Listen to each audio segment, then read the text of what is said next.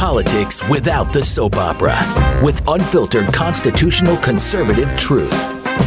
The Conservative Review with Daniel Horowitz. And welcome back, fellow American patriots and taxpayers fighting to restore a modicum of sanity in this country.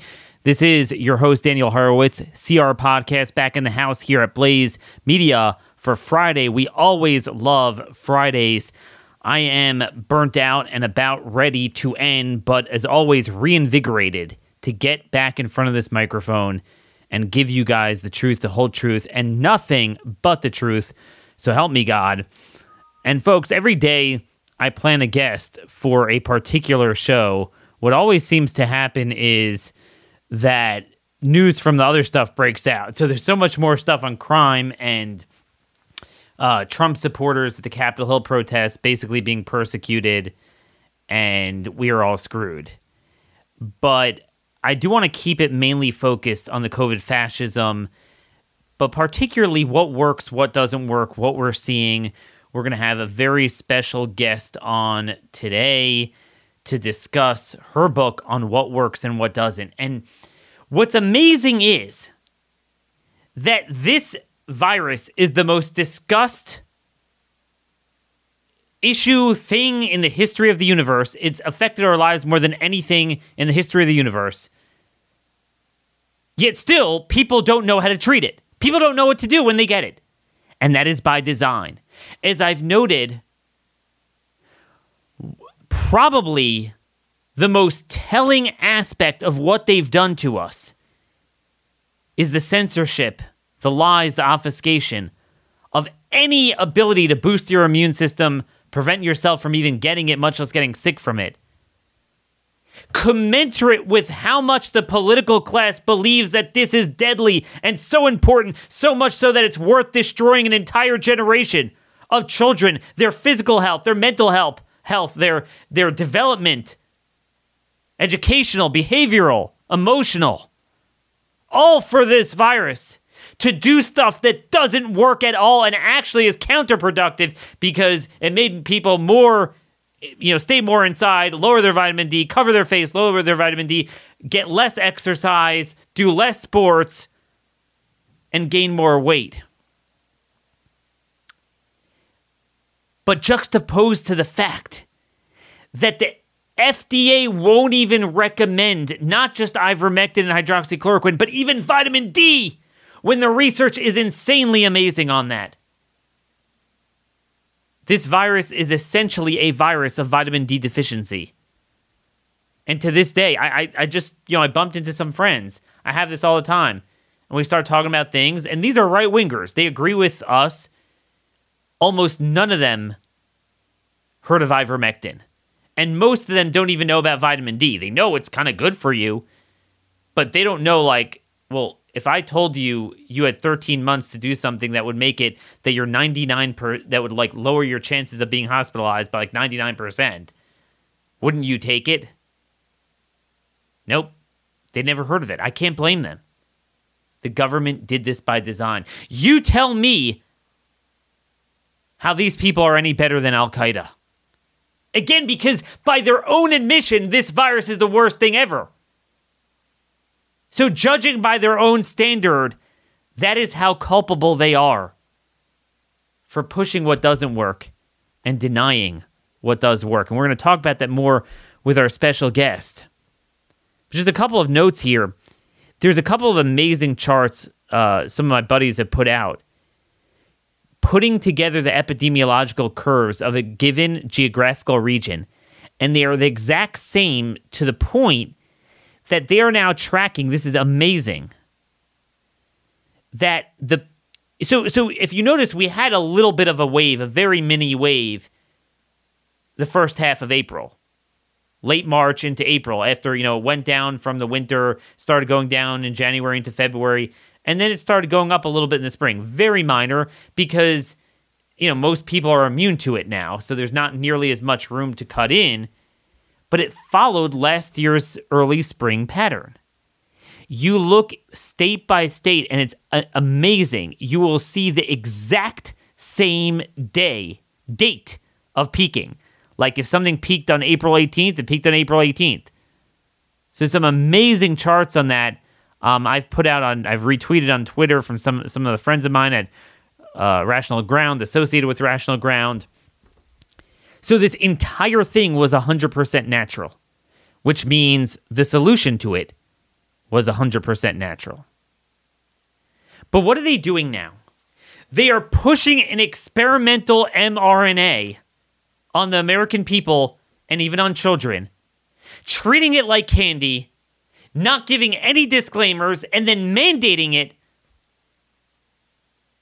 while continuing to ignore and even oppose any safe, proven treatments to the point of obfuscating vitamin D. The NIH refuses to recommend it for early treatment. And really more important than early treatment, it's just just boosting it in general in the long run. Think of all the people that have died the last couple months of the virus.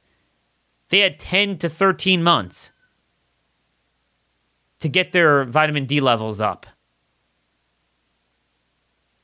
Had the government followed the science that was black and white, open, not a single person, pretty much, except for people in hospice or whatever, they're going to die anyway, then, not a single person should die from this.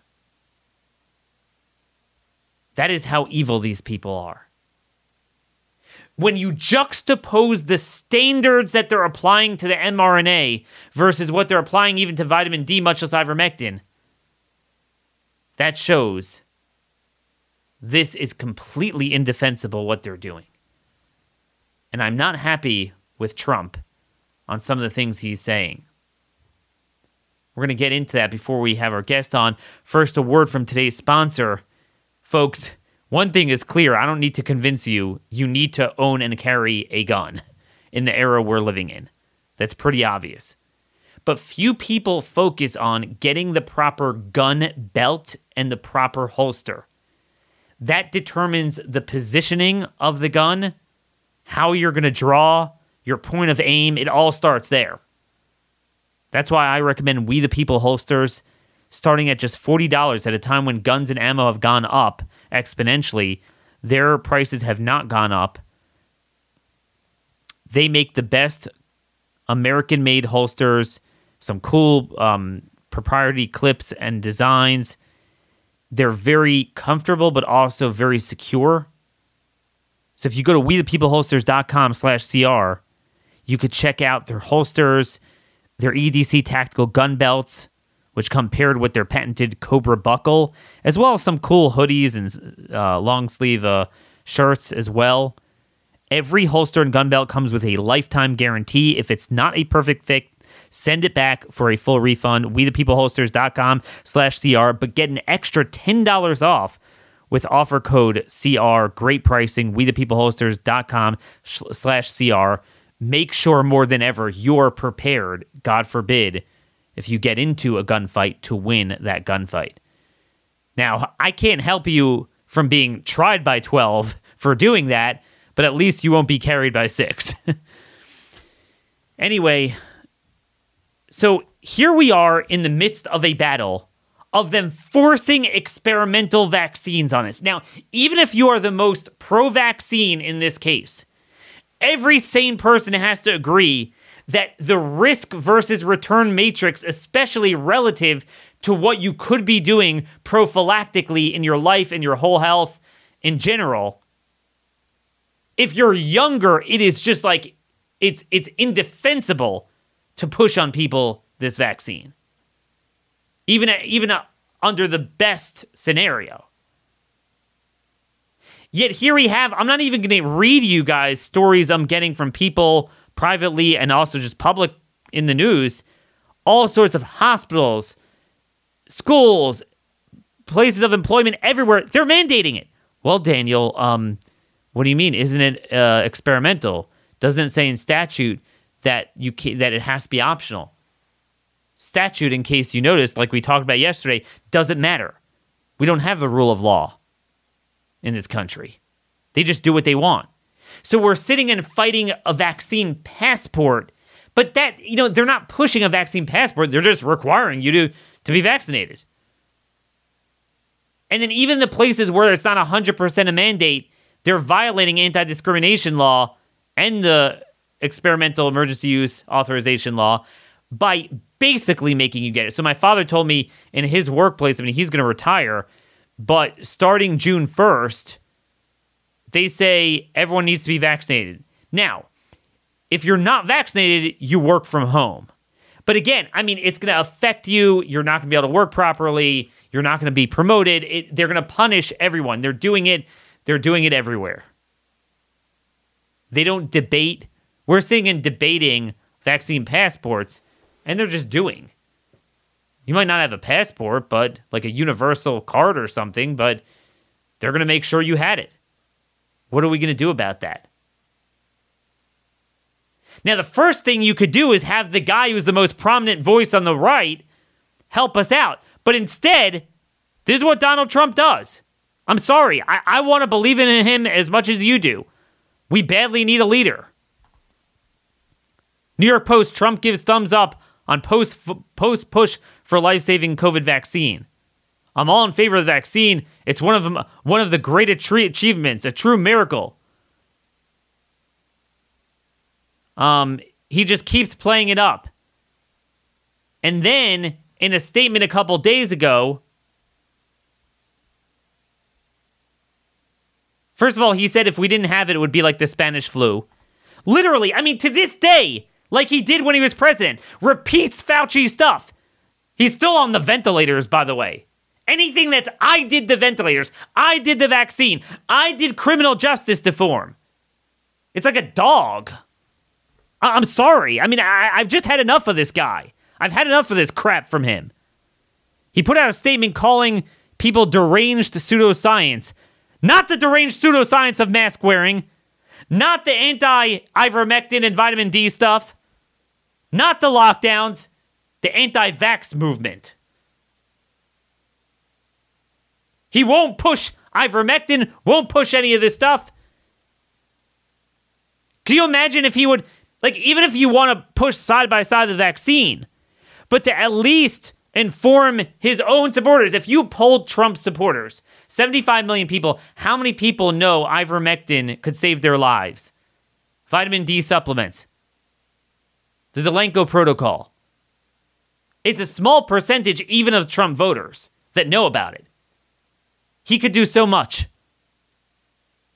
But the only damn thing this guy cares about, and I'm sorry, I meant to have our guest on. I didn't mean to get into Trump, but this really bothers me. The only thing he cares about is himself. I did it. Notice he won't weigh against any of these lockdown governors, vetoing legislation that's sane left and right. He'll probably endorse most of them, and he has endorsed most of them. The North Dakota governor got his endorsement. I mean, that was last cycle. The only one he spoke out against was Asa Hutchinson. You know why? Because Sarah Huckabee told him to, because she's running for governor. That's his press secretary. That's like the only thing the guy cares about. Trump's presidency allured the other side as if he was going to destroy them. Like, imagine awakening your enemy's military as if you're coming in with a D Day invasion, and then you just sit there with your stuff parked on the beach and you don't go in, but you don't go out. That's why we're getting destroyed. That's why we've gone back light years. We're more liberal than we were four years ago as a country by a mile because we got the worst of all outcomes. If this is all he's going to do, go away. Get out of the way so other people could leave. I challenge any of you to show me where I'm wrong on that. Believe me, we don't have leaders. Believe me, he is in a perfect position to already capture the minds of 75 million people, which, by the way, constitutes a majority in many parts of the country, to retake our country. I badly want to steer him in a direction that he could help. Show me how to do that. It hasn't worked until now. It's unbelievable. At the moment when we have the worst moment alive, he is putting out public statements saying it's pseudoscience. That's the only thing he's calling pseudoscience. To this day, he saddled us with criminal justice reform. He saddled us with COVID fascism. Hasn't changed to this day. You know, a study came out from biostatisticians in um, University of Florida, Gainesville, showing that you are five times more likely to get the virus if you are vitamin D deficient. Five times more likely. So until now, we've seen that it makes a huge difference in terms of getting critically ill from it.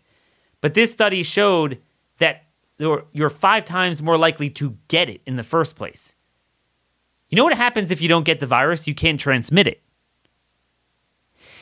By Trump's logic and all these other people that you should get the vaccine and you're saving other people and wear a mask, by a factor of 10, if we are into mandates and fascism, we should force everyone to take vitamin D supplements every day. It would be less destructive in your life. It's good for a million other things in your life. It's one of the best things you can take. No risk. That should have been like Tums, like candy for 13 months. It should have been like the new it the way we're treating masks, we should have treated vitamin D. You would have had 80% fewer deaths. But to this day, so many Americans are going to continue being vitamin D deficient and even more so the most vulnerable people who continue to stay in their houses. Some take supplements, but again, like even the ones that know to take supplements, like from other things, their doctor's been advising it for other conditions or just in general because they're deficiency. A lot of them, as we we've had from many experts on the show, doctors McCullough, Cole, and we're going to hear it in a couple minutes from Dr. Huber. They recommend 1,000, maybe 2,000 IUs. And for people like me, maybe that's that's good. But if you're seriously elderly and deficient and in danger, there's no reason you can't be taking 10,000 IUs. Really, what's been studied is to get anywhere near a point where you would overdose on it, it would be much, much higher than that. To the extent you could even find the possibility of overdosing. So, we're going to continue doing this. And I'm sure if you study the flu, we'll ask Dr. Huber on this, you'll find the same thing. But why isn't Trump pushing that? He's always, whenever we need someone to jazz up our side and, and push the other side of the story, he's there to step on the gas pedal for the other side. I hate to say it. I try to ignore this and try to see the good in him because I so badly, like all of you, want to want a champion, which we don't have. But what is up with this guy? Unbelievable. You're crazy to even ask questions about this. But don't you dare mention vitamin D. But let's get on to our guest. Now, folks, as I mentioned before, there were two types of people that came on the scene when this virus started spreading. There were the type of people in the medical field which is unfortunately the majority of them, they're like, how do we control people's lives? This is all about non pharmaceutical interventions. Kind of funny, like, you know, fighting a fire with uh, the rain dance, the moon dance. How about you fight fire with water? How about you fight a pharma, uh, medical problem with a pharmaceutical intervention, a medical intervention? They had nothing to offer us medically. They didn't study how the virus works and they would have understood that, you know, it's very easy to understand that the main problem was cytokine storm, the inflammatory response, and you need to um, work against that, preempt that. And there's a lot of things that have proven to work. And then the more this developed, the more we discovered what makes this virus tick, what works against it. But here we are 14 months later, and they're acting like it's March of last year.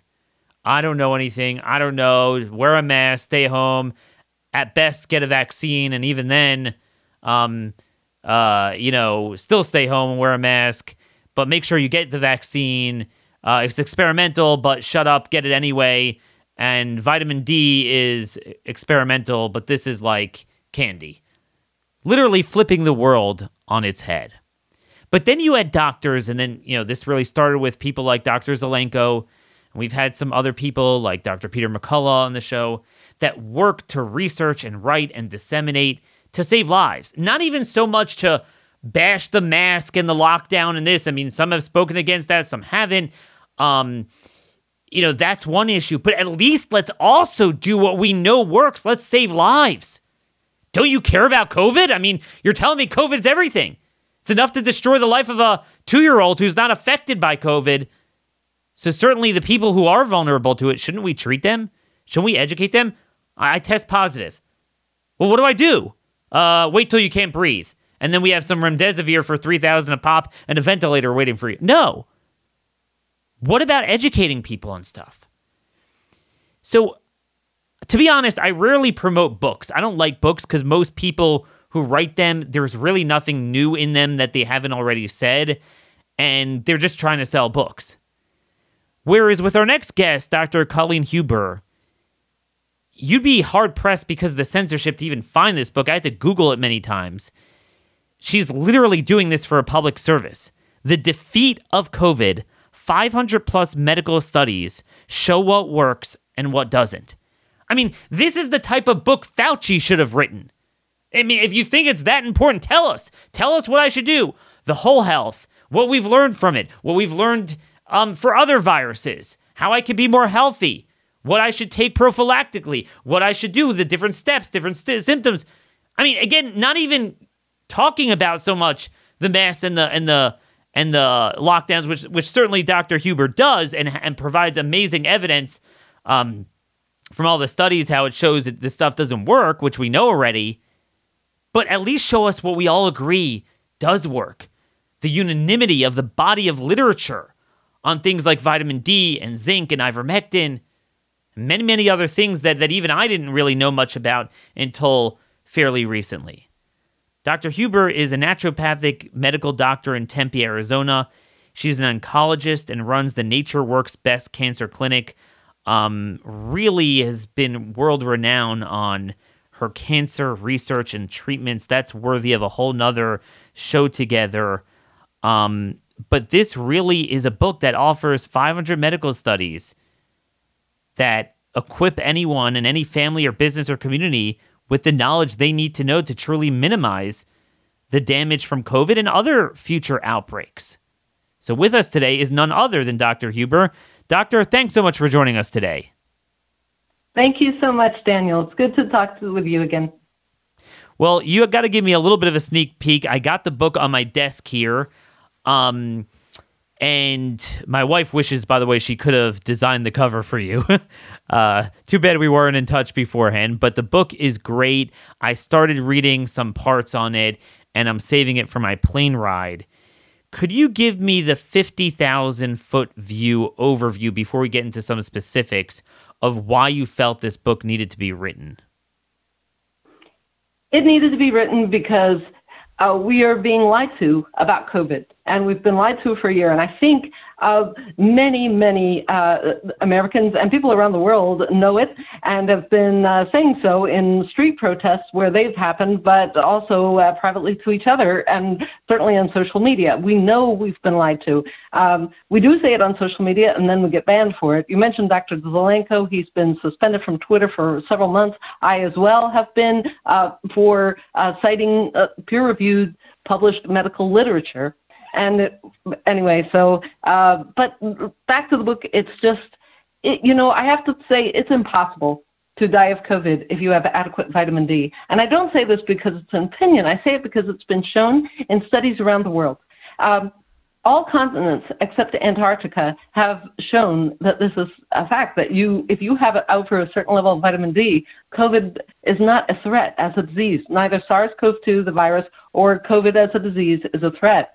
Um, we saw in the 14,000 person uh, study in Israel that if the uh, vitamin D was above 75 nanomoles per liter, then uh, the people, uh, nobody was hospitalized uh, at that level. I mean, um, we also see at the equatorial countries that are within 35 degrees latitude, north and south of the equator, uh, COVID has been much less of a threat than north of that area where we have less direct sunlight, less vitamin D, you know, less naturally acquired vitamin D from the sun. Uh, vitamin D can certainly be supplemented. And uh, so, vitamin D alone is one of the five uh, treatments that I talk about for COVID, both as prevention and as outright cure.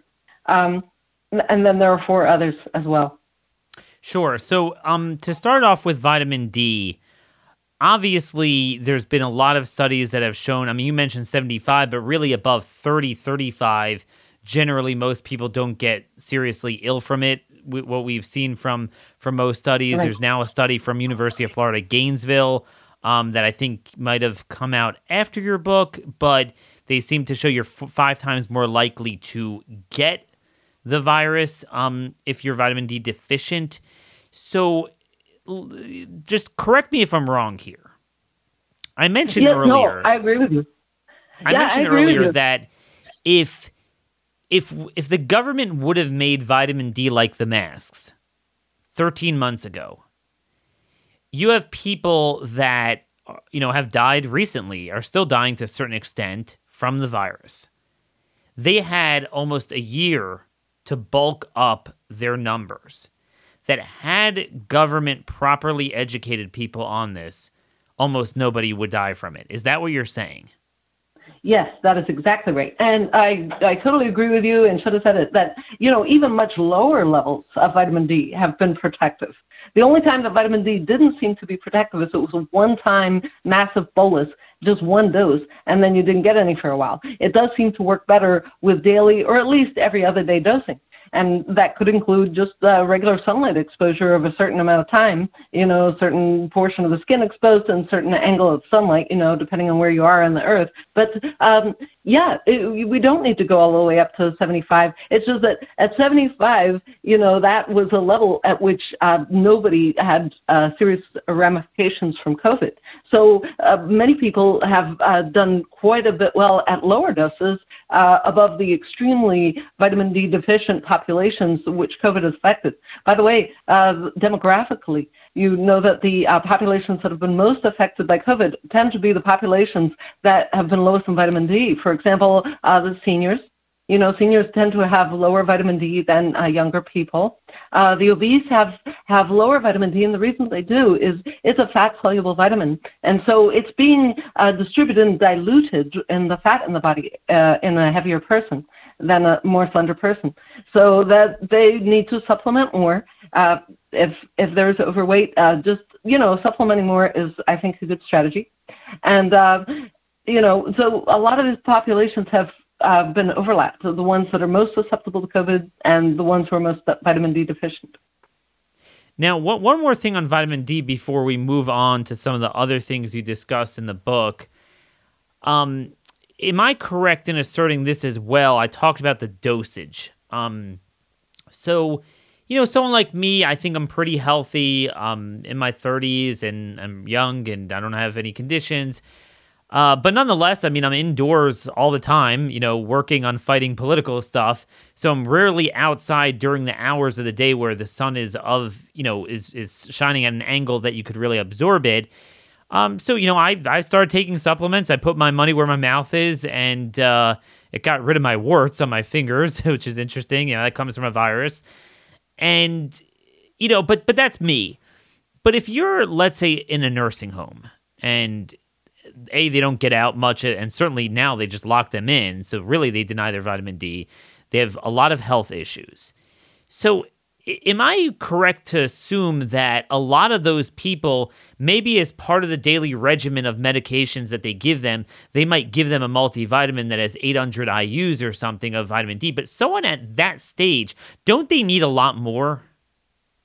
I think so. Yes, uh, 800 IUs. I don't think it's going to make quite as much uh, as we would like. And uh, too often, you know, uh, people have uh, listened to the old doctor's tale, uh, medical doctors who did not study nutrition in medical school opining that, well, you know, if we take too much, we could get toxicity. But I would like to say something about that. There was a study that I mentioned in my book of 20,000 people, and they had taken 55,000 units of vitamin D daily.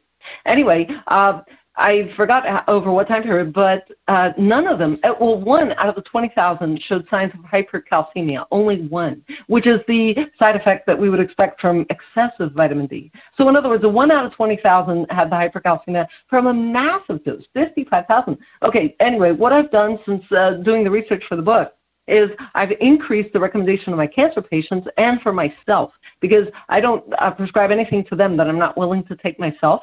Um, that is uh, rule number one of equipoise at my clinic. Is like first to no harm means I have to be willing to take it myself. And um, so I've raised my daily dose to 14,000 units a day for myself, and I'm now recommending it to the people who come to me. 14,000? I, I mean, I'm not making a, a 14,000, yes. I, I'm really, wow. well, they have been on 10,000 units a day for years. I mean, I've had people in remission who go into remission from cancer from our clinic. I've told them continue the 10,000 units a day. Don't don't slack off of that. And, yeah, you're saying really... there's legitimate data on on vitamin D helping against cancer as well? Oh yes, yes. Uh, going back years, uh, decades. I mean, I've had them on uh, vitamin D for 14 years. As long as I've had my clinic, vitamin D has been a really key recommendation. Um, you know, for them, it's had tremendous anti-cancer effect. Yep. And it almost seems like the government automatically believes because there's one thing you want to say, one thing I don't I'm not so into this, but it's every single concept of early treatment um they're not into, which tells you they really, really don't want a cheap, natural, effective cure to this because even the few things that they'll endorse that are non just vaccine, ventilator, die, wear a mask, don't get it message is something that is either extremely expensive and or it has to be administered by a hospital. So it's a monoclonal antibodies or remdesivir, and the, and the latter, in the case of remdesivir, really doesn't seem to work. Uh, monoclonal antibodies seem to have some good data behind it, but again, it's not the type of thing you're going to take prophylactically. It's not the type of thing most people are going to run to at the first sign of trouble, which is really when you, when you want to zap this. They wait until they start having trouble breathing, and that already, no matter what you do, is not going to be as effective. So it really seems like they don't like early treatments, which brings me to ivermectin.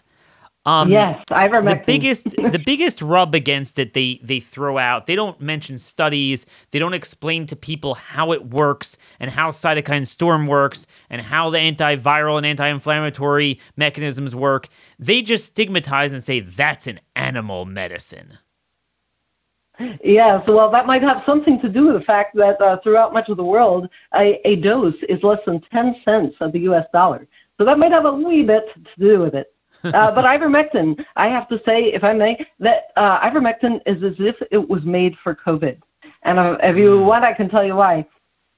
Um, there, there are five known mechanisms uh, against COVID that specifically related to SARS-CoV-2 that ivermectin accomplishes. Now, we would be lucky if ivermectin shut down one part of the three-part spike protein. But we're even luckier than that because ivermectin shuts down, completely inhibits and blocks all three parts of the spike protein.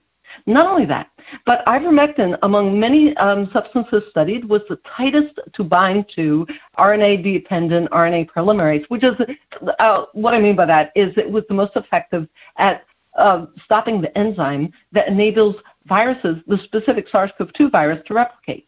Not only that, but ivermectin was found to block um, uh, the SARS-CoV-2 entry into the nucleus of our cells. So there's five mechanisms right there that have been so effective against COVID-19 that ivermectin has been so wonderful against it that even later stage patients showed greater improvement with ivermectin than early stage. Well, early stage, you know, there's not too much to, uh, you know, get excited about. yeah. The, yeah, uh, but the later stage patients just showed dramatic improvement with the ivermectin. So you're saying I it's mean, not just that it mm-hmm. preempts viral replication, but that it could reverse the body's cytokine storm, right? The body's attack on on you know the, the people's lungs and and part part of why people have such a problem with it is not so much the virus often the virus is no longer replicating at that point but it's the damage is done from the immune system, the cytokines that don't seem to shut off. Could you just briefly explain in layman's terms how that works? Right. Uh, yes. Uh, but, and for that, I actually like the vitamin D and the vitamin C better. Um, two of the other nutrients, you know, discussed in my book. It's that um, uh, okay, so the Th1 cells, uh, you know, our, our helper T cells of class 1, they tend to be a little bit more pro inflammatory. And what vitamin D accomplishes, it gets them to go over to or, or favors uh, the production of Th2 cells in our body, which are not anti, which are not so inflammatory, but rather are antiviral. And so the vitamin D helps uh, these Th2 cells. Um, it, it's stimulating CD4 positive cells, CD8 positive cells, natural killer cells. Uh, these are all useful and necessary to fight viruses without really creating that, that storm in the body. Vitamin C is helpful in protecting the uh, lung epithelial barrier, you know, protecting it from uh, getting attacked. Vitamin D, by the way, another mechanism that it has against that, the inflammatory thing, is it uh, inhibits renin. Renin is the first part of the renin angiotensin uh, system. And so then it's there's less of the ACE uh, receptor. The ACE receptor is what you know uh, the spike protein attaches to for the coronavirus to get into our cells. So um, zinc stops that attachment. Uh, vitamin D uh, reduces, and vitamin C reduces uh, the ACE. So that's that's very helpful. In other words, I the five uh, different treatments for COVID that I recommend in the book, I don't necessarily recommend using alone, but I think it would be more effective in combination. In fact, any of those five in combination, including all of them, uh, there was no uh, contraindication that I found, no conflict. Sure. Uh, no, sure. yeah. Mm-hmm. So, so, so, so, because Dr. Peter McCullough says this a lot too a lot of people, whatever side they're on and whatever drug, they, you know, you have the hydroxy champions, the ivermectin champions. There's um some new stuff people are pushing. And, and then there's some stuff even the establishment is pushing that you know most of it is garbage but sometimes some of the stuff has a little bit of efficacy. It's not any one thing that oh well this is 74% this is 82% well how about you put together the best cocktail and depending on the patient and the conditions you actually start treating that and start putting together protocols. Um, so i think that's the point you're making. Certainly you do all of this um, so obviously, vitamin D, vitamin C should always be t- taken no matter what, even before this virus. Certainly with it, prophylactically. Um, ivermectin. Do you recommend people that are kind of scared of getting it? They're vulnerable. They don't want to take the vaccine, or even if they did, should they take it preemptively or just the first sign of trouble? Well, I think maybe the first of trouble um, might be a good idea. Although, you know, uh, where it's had the most use, 3.7 billion doses have been prescribed throughout the world, and mostly in equatorial Africa. And it's been used there as an antiparasitic and as a prophylactic. Uh, a dose has been one oral dose per year per person. Uh, so that's that's been what has been observed against parasites. Um, if it works that well against COVID, that would be great. But I don't think we have that information yet. So uh, yeah, I think, but then on the other hand, it's not over the counter unless you consider veterinary use, in which case I, am not necessarily recommending that. What's, uh, what's dosed out for a horse may not uh, be so applicable for a human size. But anyway, um, so where do people get it? Uh, by prescription. So, so, so what do you do if you have an establishment doctor that drinks out of the NIH's trough? Yeah, that's uh, where I personally would not go and would not want a family member to go to a doctor who drinks out of that trough.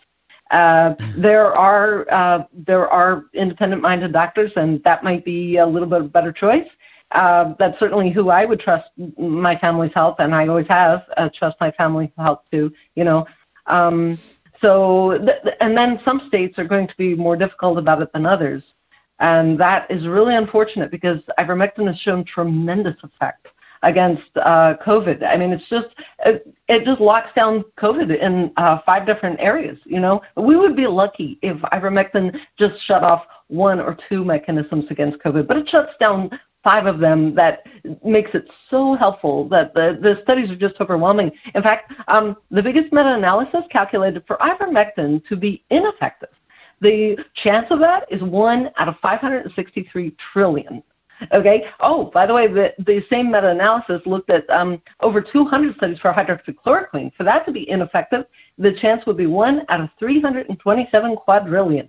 So I mean, that's crazy small. In other words, that's how that's how overwhelmingly effective uh, each of these drugs was found. And the study that looked at the use of the two of them together was, like you say, not a problem at all. I mean, they work on different mechanisms. They're both very safe. They're so safe that they've been used in, uh, you know, all ages of children. Pregnancies were not lost uh, due to these drugs, and um, and you know they've been used since 1975, more commonly in the equatorial region of Africa, where both malaria and uh, parasites have been uh, fought preventatively. You know, with these drugs, respectively. So now this really gets worse. It's not just that you know the government is censoring any information, certainly not affirmatively endorsing making this stuff available. Um, but in fact, they're going after some doctors for even trying to treat people um, and, and mind you, it's not like they have an alternative and say, hey, no, no, no, take this cocktail, this prophylaxis. We think this is. No, their solution is do absolutely nothing outpatient um, until it gets to its worst stage, which is much harder to treat. So, what could you talk about some of this going on with them going after doctors? Oh, yes. I just learned yesterday morning. Uh, there was a chiropractor in Missouri, Dr. Nepute, if I may say his name, N E P U T E Anyway, I don't know if I'm saying that right.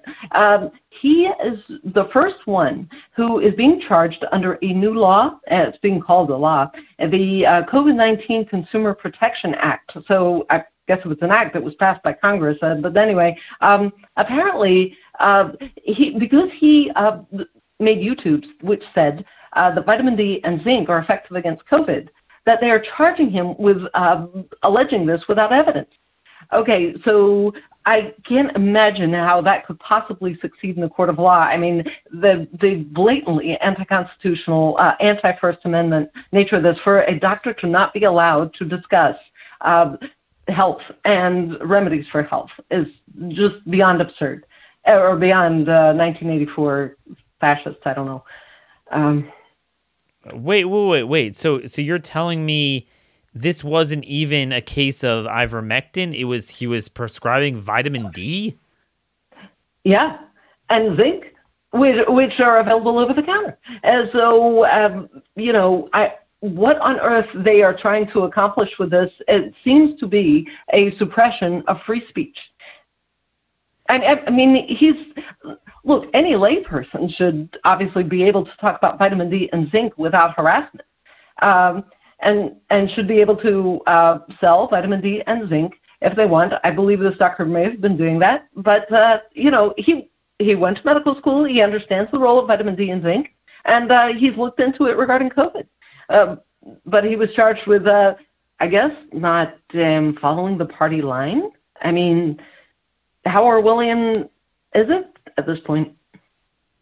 Wow, that is that is very scary and again this underscores the need for the bill that was proposed in Colorado. Um, I've had people draft similar things in Pennsylvania and New Hampshire, um, and it really needs to be passed in every in every state.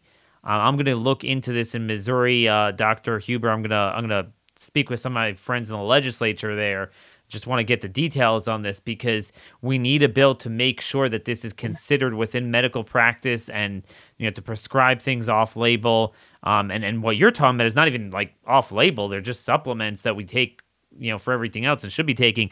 Um, so I want to get back to your list. So again, we got ivermectin, we have vitamin D, vitamin C, zinc. What else do you discuss as as a treatment?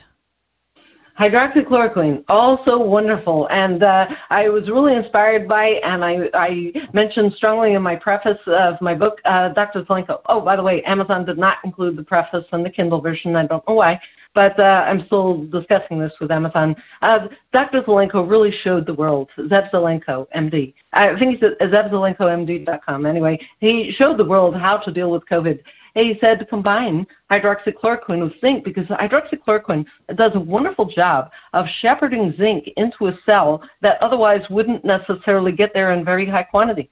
And um, you know, we only keep about uh, thousands of um, atoms of zinc in, in a cell at a time generally. But uh, and that's because it can be uh, important for normal or natural cell death. But uh, uh, but it's also extremely helpful against um, against viruses, RNA and DNA viruses, including it's been found SARS-CoV-2.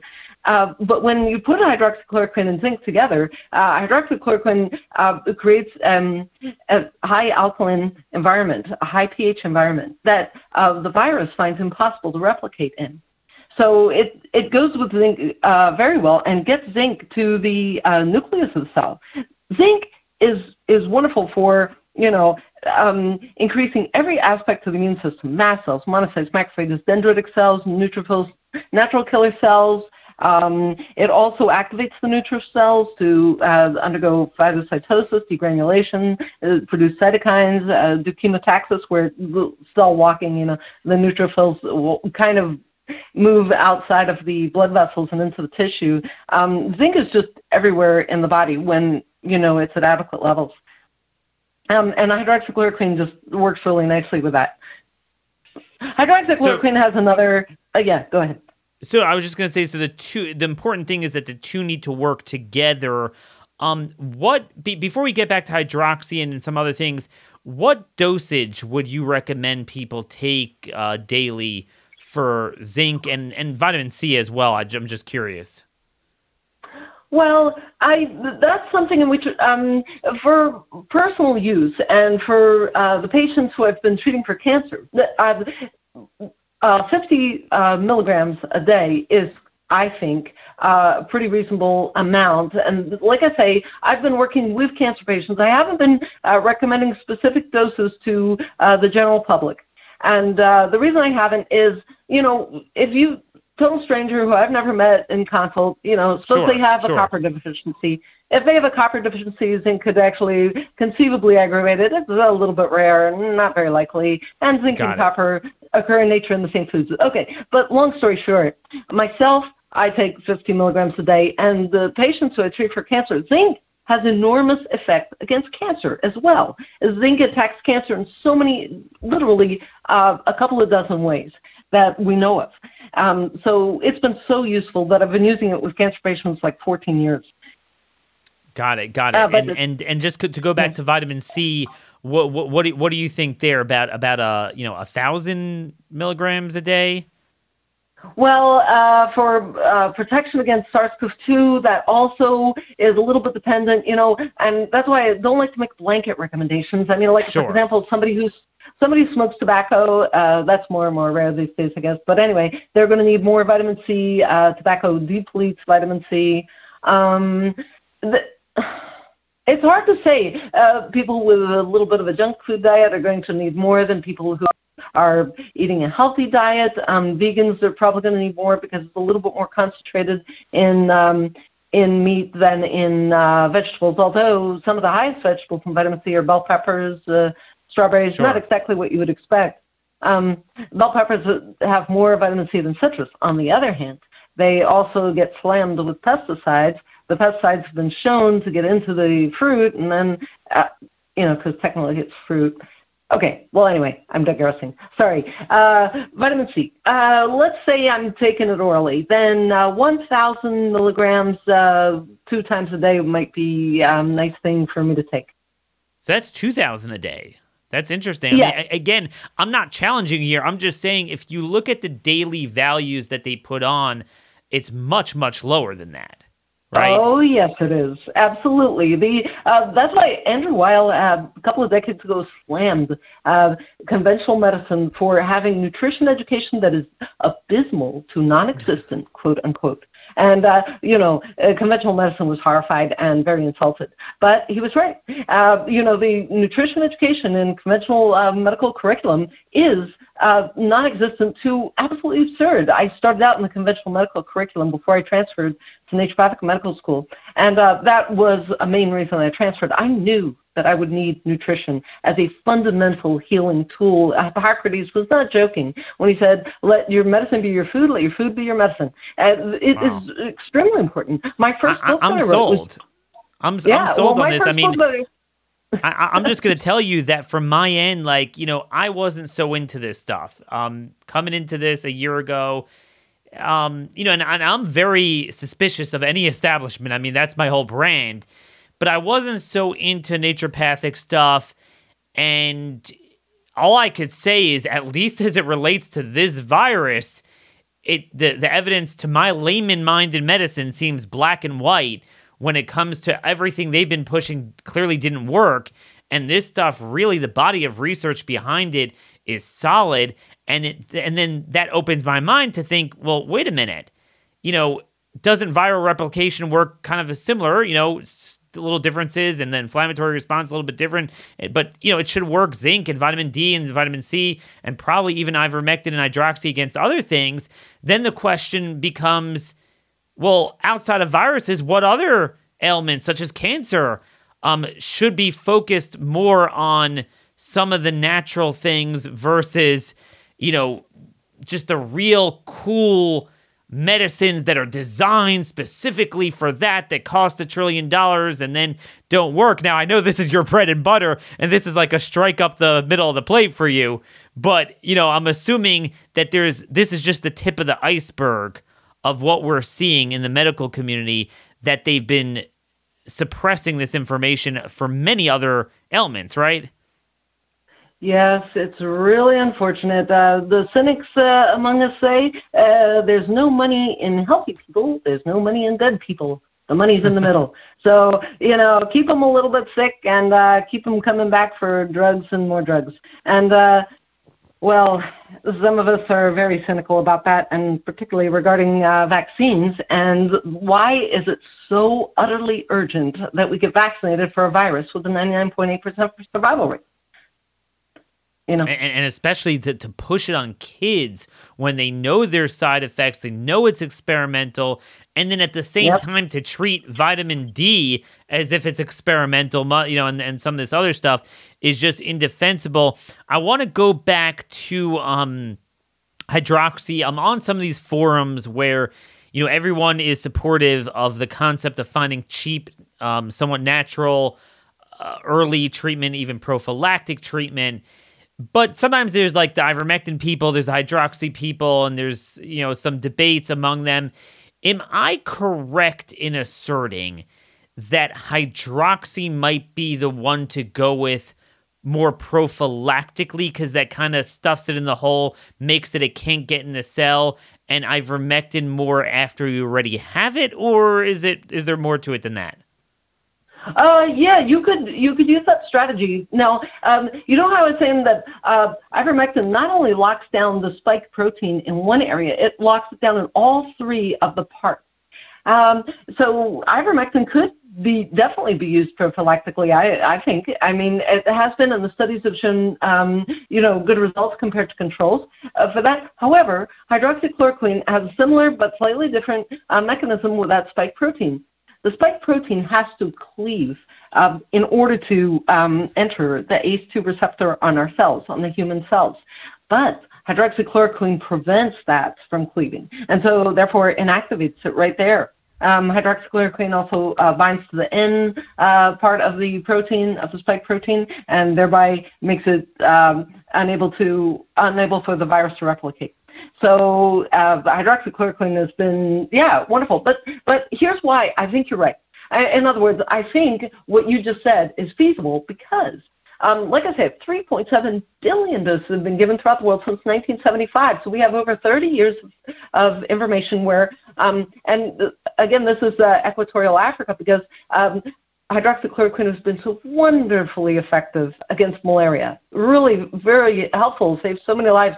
And um, it's over the counter there. It's over the counter in much of the world, or at least it had been until COVID may have uh, altered the politics around that. But um, yep. you know, it's one of the safest medicines in the world. It's on the World Health Organization list of essential medicines. And, and the thing is, people in Africa, uh, equatorial Africa, often take it once a week uh, because, um, you know, as a malaria preventive. And again, all ages without, uh, without safety concerns. The safety concerns would only be, um, I think, daily dosing of 200 milligrams a day after several years, you could get to a point where um, retinopathy might be a risk, but that's daily dosing for years.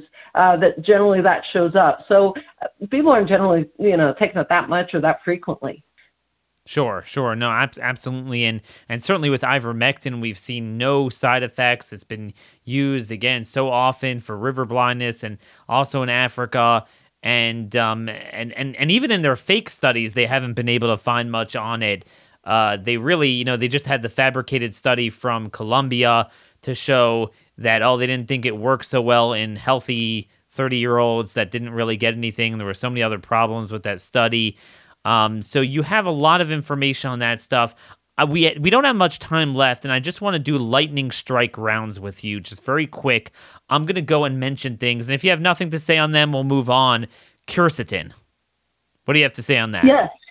It's also a zinc ionophore. Um, it was looked at as uh, shepherding uh, zinc in the cell, like hydroxychloroquine can, and that might be something people want to look at where uh, the local doctor absolutely refuses or the pharmacy refuses to fill a hydroxychloroquine prescription. Mm. That is going on a lot of the U.S. And so let's say you just want to uh, do the home pharmacy on your own. Um, but I have to say this: when I looked into quercetin as a zinc ionophore, uh, the research that I saw says that green tea a green tea extract, EGCG, works a little bit even better than the quercetin in the ones in the study that I looked at. So, wait, wait, wait, what do you mean green green tea? If you take green tea, yes, but there is an extract from green tea, EGCG, Epigallo, uh, oops, EGCD, uh, and EGCG. that's something you EGCG, EGCG, and that's something you can get. Yeah, it's a supplement. It's available, uh, you know, at the health food stores. And, sure. Uh, so, yeah, so you're saying, mm-hmm. so you're saying this is kind of like you know, not I not not so much trying to mimic ivermectin, but to mimic the hydroxy plus zinc. And if you can't get hydroxy because right. of the politics, quercetin is one of the things that Dr. Zelenko recommend. And you're saying EGCG might be something as well. Okay, let's move yeah. on. Um, I'm hearing yeah. in this stuff I really don't know much about, but I know Dr. Cole sent me a bunch of stuff, and I'm gonna have trouble pronouncing this, so you're you're gonna need to help me. Uh. Have you heard much on that? Uh, not. No, I don't have uh, information on that. Oh, colchicine. Oh, colchicine. Well, colchicine has a lot of uh, risky aspects to it. I mean, if you don't use colchicine uh, correctly, it can cause tissue necrosis. Generally, uh, by prescription. Um, well, I would just be really careful with it. I sure, mean, and, yeah, and I think to be fair, I think to be. Yeah, and to be fair, some I'm, it's my ignorance. I'm throwing everything in one pot. I'm not throwing in colchicine like I'm throwing in quercetin and zinc and this stuff that you would take on your own at home. Some of this is part of a doctor that wants to treat COVID for a limited period of time that you actually have it. Some of this stuff they might have thrown in there. It's certainly not stuff you're going to be taking prophylactically or just be taking just for the for the sake of it.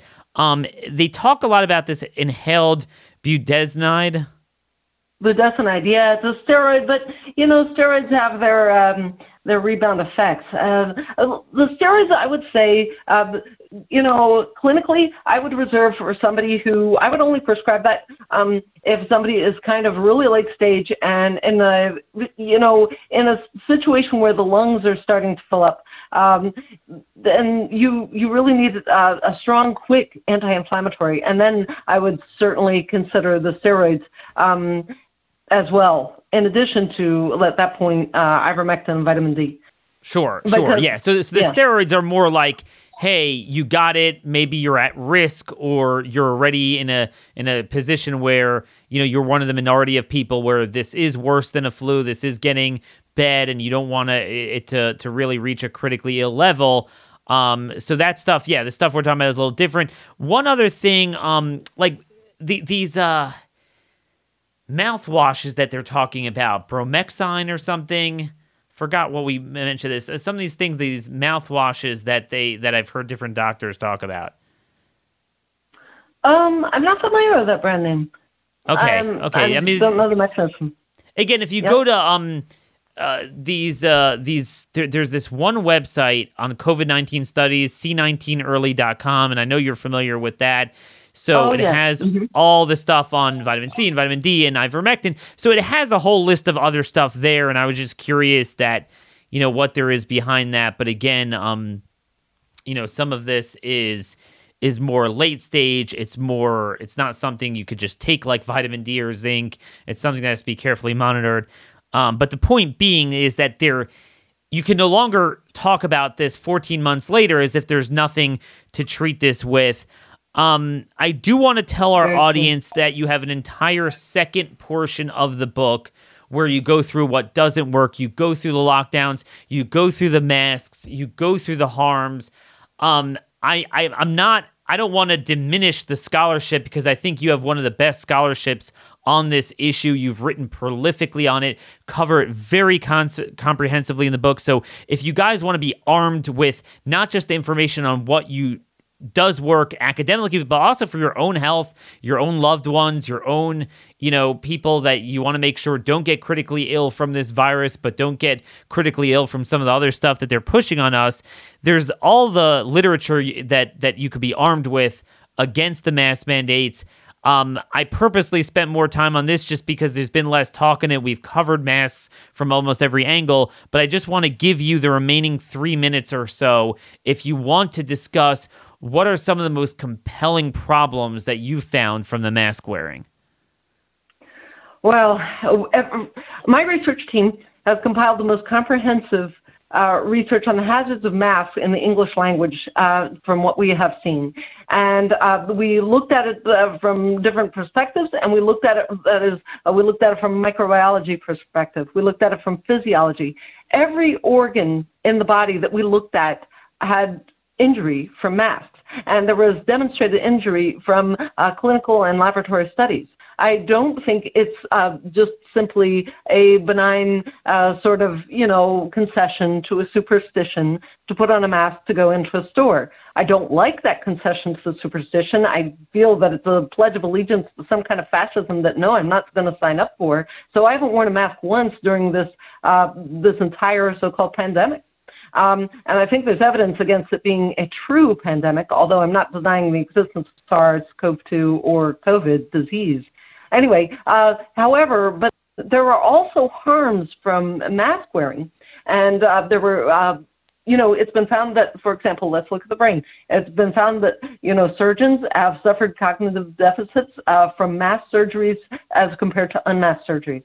Mask surgeries did also result in more infections in the patient. Um, it's been found that uh, mass populations uh, have higher rates of COVID, and we see that both before and after uh, mask mandates, before and after widespread masking, and also uh, when you compare countries such as Sweden, relatively unmasked, with countries that are heavily masked. Uh, Sweden tends to do better.